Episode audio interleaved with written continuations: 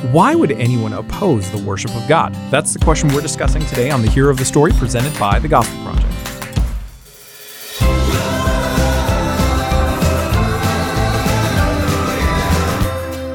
Thanks for joining us for today's episode of The Hero of the Story, a podcast to help you focus on the gospel in every area of your life and ministry. I'm Aaron Armstrong, brand manager of the Gospel Project, and with me, as always, is Brian Dembowczyk, our managing editor. So, Brian, today we are uh, turning to a another book that, you know, I think people people skip a lot. Yeah, it's another smaller one and, and not as familiar, and and it's one that I I struggle with the name. I got Haggai in my head at some point. Mm-hmm. And so I might slip and refer to it as Haggai instead of Haggai. Right. And is it Haggai? I've, yeah, I think it's Haggai. It could be.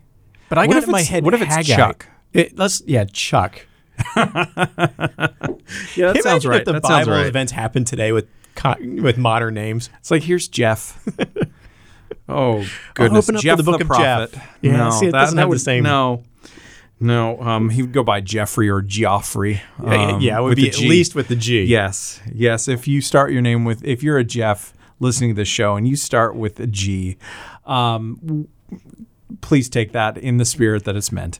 yes, that, this is coming from Brian with an I, who has great animosity toward those Brian with a Y people. And this is um, an Aaron who who is spelled like Moses' brother, um, who often gets some pretty bizarre spellings at coffee shops. So um, that you, said, you get E R I N at times, don't you? I sure do. I Yeah. get E R I N. I get Eric's. I get. Um, I got like Enron once. It was really weird.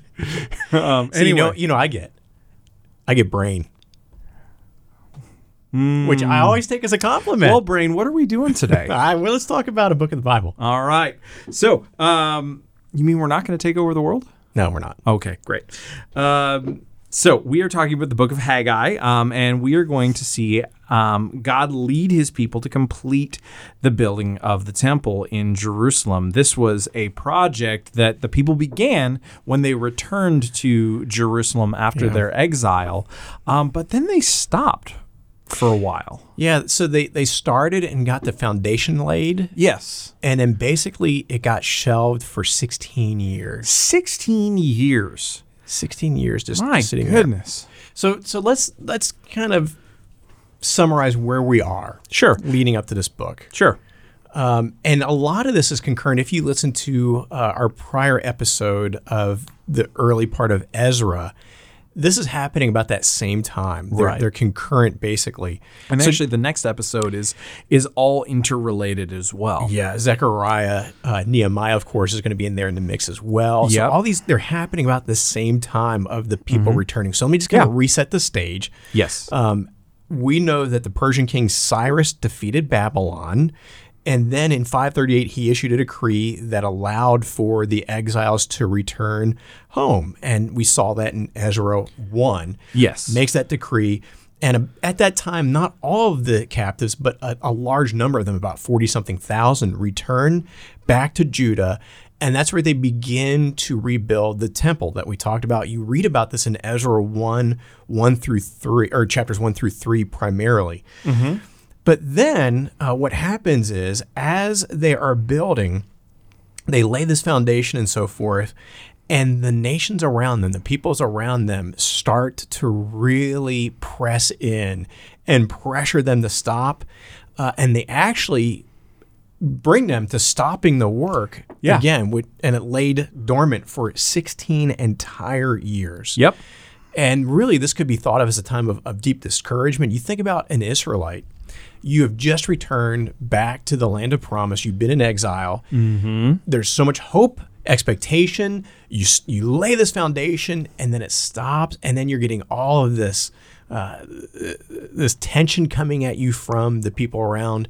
And every day you Yeah. walk, you know, go get water or whatever, and you walk by this foundation, just sitting at you know sitting there Yeah. so deeply discouraging time, uh, a frustrating time. Uh, the walls weren't rebuilt still. So it's just in this period of half repair. So you're back in the land, but it's nowhere near where it needs to be. Yeah. So it didn't seem like there's any way to get it done. Everything just seems stuck. But then later, King Darius comes on the scene, and in 520, so you're looking at about 18 years after the first edict to allow people to return home. In 520, he uh, he during his reign, Haggai is told by God to stir the people to finish the temple. Yep. And that's basically the story of Haggai. Uh, he goes before the people, says, "Hey, we we've got to rebuild this thing." Yep. They start, and then they start getting more opposition. But then a great thing you read about this in the book. A great thing happens um, where uh, they are challenged. God's people are challenged. Do you have a right to rebuild this? So they send word back to Darius to find out. He searches through the records and finds out, yeah, it's allowed, and actually funds The rebuilding. the rebuilding. And, Yeah. and you read about that in Ezra as well. So just Yep. a, a great kind of setting here for what's going on. Yeah, absolutely, absolutely. So, so yeah, it is an it's an interesting thing how there is um, this this command. There's there's hope in that, and I mean, you know, we we also remember that in in Ezra when they they laid the foundation and they uh, Zerubbabel, the uh, the governor at the time, and um, the and Joshua, who was the high priest, they and they they come into this story a lot as well and play really key roles, particularly uh, per- particularly Joshua actually, um, as we look toward Jesus. But that's getting ahead of ourselves. Um, but there was both rejoicing and lament because this this temple that was was temple foundation that was built, not even the not even the full temple, but just the the starting point was not even close to the splendor of the Yeah. of the one that Solomon built. And so those who were in the crowd who were still old enough to and were who were alive when that temple still existed, um, all wailed with sorrow. And um, and so you see you see these these two things happening like mixing together all throughout throughout this narrative and, and that's something that is really important which leads us to to some of the questions that we should be asking when we are reading and studying um, Haggai um, and really and like the middle portion of Ezra as well Yeah. so um, Brian why don't you kick us off with the first one Yeah, I think one of the, the basic questions we've already we led off the episode with is why would anyone oppose the rebuilding of the temple? right You why know, would anyone oppose God's people yeah, worshiping God's God people worshiping and so forth. And and I think we we have two different ways to take in answering that. The Yes. first one is um, the first one is a little bit more deep. The second one is a little bit more practical. Yeah. The deeper one, for lack of a better word, is it's just simply the hardness of people's hearts. yeah We are sinners by nature. We rebel against God by nature. Um, it is not an anomaly for us to resist God. It's Yeah. in our nature. right It is unnatural when we don't, and that only happens because of the work of the Holy Spirit in us, mm-hmm. because of the change wrought by the gospel. That's the only reason why we delight in God. right And so it should not surprise us to see ungodly people, pagan people, pressing in and opposing what God is, is doing and what God's people are doing. That should not surprise us. no But practically, we also have to think about this way. A lot of these people would remember when the people of Israel before this were in the land and were dominant. A lot of these people were were subjugated by Israel. They were defeated when I mean you go way back yeah to when the children of God first entered into the land under a different Joshua, and they cleared out. I mean, they just won victory after victory, and, and God was at work through them. And you just look through their history, while they had rough spots, of course, they were a dominant people in that area, apart from your outsiders like Assyria, Babylon, Egypt. yeah So from those people in that land, they they were the big kid, so to so to speak. And so a lot of these other people were probably saying, "Wait a minute, do what we, happens if they Yeah, become we- that again? Yeah, do we really want them to come? I mean, it was okay without them here. We we, we had a little bit more clout. Mm-hmm. We might lose that. So I think a lot of it may also be that practical. Uh, we we this is a threat. Yeah. Yeah, absolutely. And so another question that we should be asking is were the people right to stop building the temple for 16 years? And that that's both an easy and challenging question. Um, because I mean we, we have to we have to be honest. There there was a real threat to these people. They were legitimately scared. These were people who were coming out of a significant season of being subjugated themselves. Yeah. And so, no doubt, there would have been fear that it's like, what happens if they come back and they enslave us again? So I can understand why they would have would have stopped, for stopped, um, even stopping for 16 years because that threat was real. But that doesn't mean that they should have. Yeah. Um, in fact, they still should not have because um, they were commanded by God to do this. Um, he call and in fact we see in Haggai Haggai chapter one we see God calling out Israel for their misplaced priorities because in that time although the wall was still was still not repaired although the city as a whole was still more or less in ruins they had set about building their houses and their own houses in that time and the the temple was unfinished um, and so they were they were not living with right priorities. They were not putting God first in um, in their hearts, their minds, their affections, um, and in their behaviors as well. And that should be that should be something that that should challenge us as we Yeah. as anytime we read this this account. Um, and there's also just the reality that um, following Jesus um, obeying God, living for God, whatever language you want to use, that always comes with risks. That means that we're gonna, we should live in a way that makes, that looks a little bit off from the rest of the world, and that it, um, not that we should be being belligerent or anything like that, but that because we're called to to as much as depends on us live at peace with everyone, um, and to live quiet lives, um, and but our lives should be noticeably different from those of other people. And so if we worship God, it should look like it. Um, and so that is going to put us in opposition with other people. Definitely. Okay. I I think a third question, and again, this is a, a question that's kind of you know right there obvious, but I think we have to say Yeah. ask it is, what was the significance of the temple being rebuilt? Um, and especially when you read Haggai, you read that God promises that greater glory is to come. In other words, the, the temple that they were rebuilding would not be the greatest glory. There is a greater glory, and we'll talk about this in a minute. But so why why would God be concerned about them rebuilding a temple that seemed at least temporary? Um, and, and the answer, and we, we've hit on this some before, but the temple was in part evidence of God's desire to be with his people, to dwell with his people. It was the place where they they they could worship him. They they needed the temple to worship him properly. They needed that temple to perform sacrifice and so Yeah. forth. Um, but as we're going to discuss in a minute, we have to recognize that the temple was not the greatest glory. There was a greater glory coming. That's going to be Jesus. Yep. Um, and so, in a way, this temple is a place filler leading us up to his arrival. Yeah. An important one at, at that. Yeah, absolutely. Absolutely. And one that he himself would go to. Exactly. Yeah. He, he, he needed to be fully obedient. Yeah. So, the temple's existence lent itself for that as well. Yeah, absolutely. And so all of that leads us to our big question of how does this point us to Jesus? And that's what that's the key question that we should always be asking when we are studying Scripture. Um, and there's a couple of ways that we see at least um, in this one. The first is that we are reminded of God's desire to dwell with His people. Um, remember, um, as you as you read Haggai in particular, remember that God describes this as His house and he's saying, well, "You've rebuilt yours, but you've but you've left mine in ruins. Um, what's up with that? Shouldn't you shouldn't shouldn't I have a home too with you?"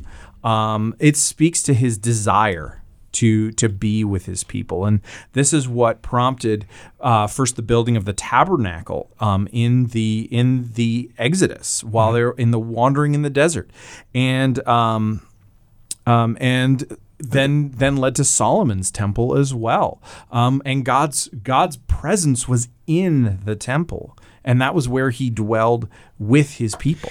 Yeah, and that's such an important theme. I mean, it goes all the way back to Genesis, where we read of God walking with Adam and Eve in the garden. Yes, That God condescended. He came down to be with them. It's the heartbeat of God. He wants to be with his people, Right. and you see it over and over right. again. And we see it, and we see it in Jesus. We see Exactly. it in the coming of the whole, in right, Jesus. It culminates in well. In one sense, yes, culminates in Jesus. In then and then continues on with the coming of the Holy Spirit as the helper who dwells within God's people, and then ultimately is fulfilled With the new creation where Where? God, where God lives with his people in the new Jerusalem when Jesus returns. when Jesus returns. That's right. so we're we're both we're still both right. yeah, we are. Yep, that's right. And we're both wrong in so many other ways. Oh, absolutely. Probably even on some of the things we just said, but that's Eh, okay. could be. All right. So um, let's think about so so that's this that's this piece here. Um, Yeah, and Yeah. and it takes us to what I said a minute ago. This promise of something, Yeah. a greater glory to come. Of course, that's that's looking toward Jesus. Yeah. that the temple was not designed to be the ultimate way that God would dwell with His people. It would be in the person of Jesus, who would come and provide for salvation and forgiveness of sin through His life, death, and resurrection. And so, really, uh, the temple is this brilliant beacon, this beautiful beacon pointing us toward what Jesus would accomplish, which is why I would believe that the temple is in ruins today. Mm-hmm. Um, you know, I, in 70 AD, Rome came and they destroyed the temple, mm-hmm. and it has been destroyed ever since. yep. It's uh, never been rebuilt. Never been rebuilt. And actually, right now, the Dome of the Rock is right where the temple should be standing. Mm-hmm. So the likelihood of being rebuilt is very slim uh, because of, of those religious tensions and so forth. Yeah. I believe God's providence is all over this. I, I don't believe that happened apart from Him. I believe it's what He desires because there is no longer a need for a physical temple because we know that God, that Jesus came to tabernacle with us and He dwell indwells us, and uh, and furthermore, it removes the opportunity for sacrifice to be made. Right. Because the sacrifice in Jesus has been made. Right. So, in many ways, I believe that there is no longer a physical temple today, just further accentuates this greater glory in Jesus that, that we read of here in Haggai. Yeah, and um, just as a as a side note, when, and this this connects a little bit with with where we're going next in our discussion, but um, this reality that that the sacrificial system has been fulfilled, the need for the temple has been fulfilled because of Christ. Um, that can lead to a really a really good discussion with um, members of the Jewish community Yes. in um, in our our cities, our states, our countries, um, wherever we are, um, because historically. Jewish worship was centered around the temple and it was centered around the sacrificial system. That's something that hasn't been possible since 70 AD. So, for nearly 2,000 years. So, 950 years, if we want to get precise, because we're in 2020 now. Um, so, but since that time, um, how many? Th- 1950. I can't do math. This is why Math I is hard. stuff. Math is hard. Guys, I write things for a living. I don't do math. So, 1,950 years since the temple was destroyed, give or take. Um, and give or take a give or take a millennia. It's fine.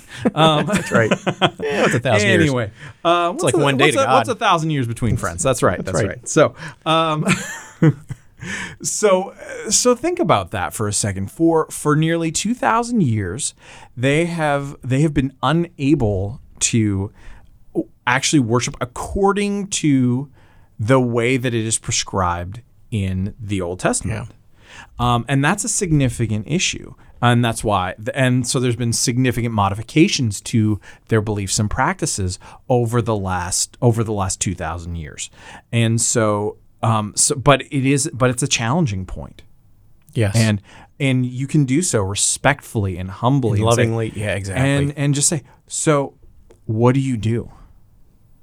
Like, and it's a great question. You, you sacrifice was at the center of Jewish worship, but you're not able to sacrifice. yeah. What do you do?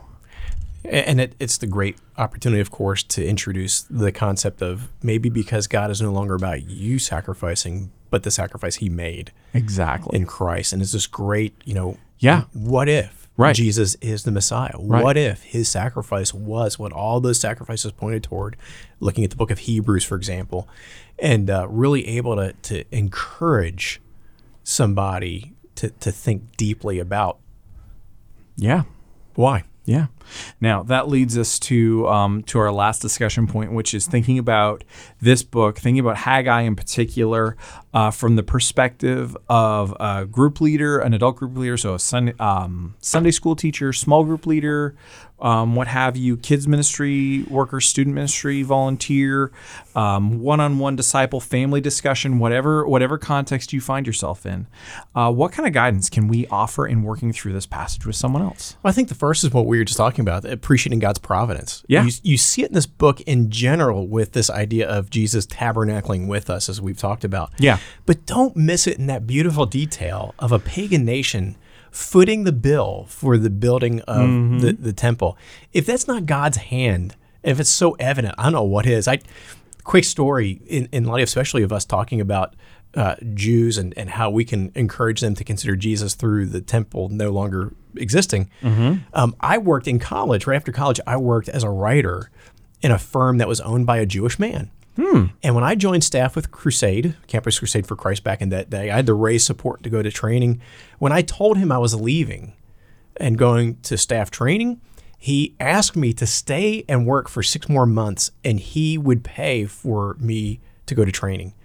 So this Jewish man paid $5,000 for me to go get trained to tell people about Jesus, the Messiah. Wow. There that, you go. That's God's hand in the middle. It's, it's my version of what happened here. Yeah, that's good. That's good. I like God's that. providence. There you go. Um, another thing that we should do is we should consider how um, um, you've got bear here. Is that right? Yeah, how we bear Christ. How we Are we share maybe? no, bear is the right word, but okay. you can use use whatever word works. All right. So another thing that we should do is, is we should consider um, really how we um, we show how we demonstrate the love of Christ um, to the watching world. And so think about at Solomon's dedication of the first temple. It was really clear that the temple was not just for Israel. It was to show. Uh, um, show God to the watching world too, and show what being God's people meant, um, and to invite the world to become part of God's people as well. Um, and so that's what we're to, and so we're to continue to do that. We're we are to be, um, you know, uh, the light of the world, a city on a hill. All of these, all of these, um, these metaphors that we see throughout the New Testament that Jesus um,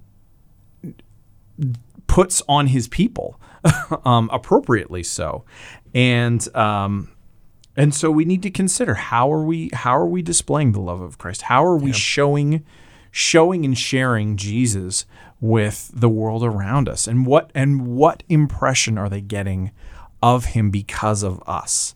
And this is where um, I know that you and I are both very uh, very passionate about this. That um, there's a really strong need for unity among God's people, and um, and it's been actually something that's really concerning and frustrating to me personally as I watch the dis- the the rhetoric that goes around in various conversations around hot topic issues um, of various sorts and kinds. Um, just look on Twitter if you want to see examples.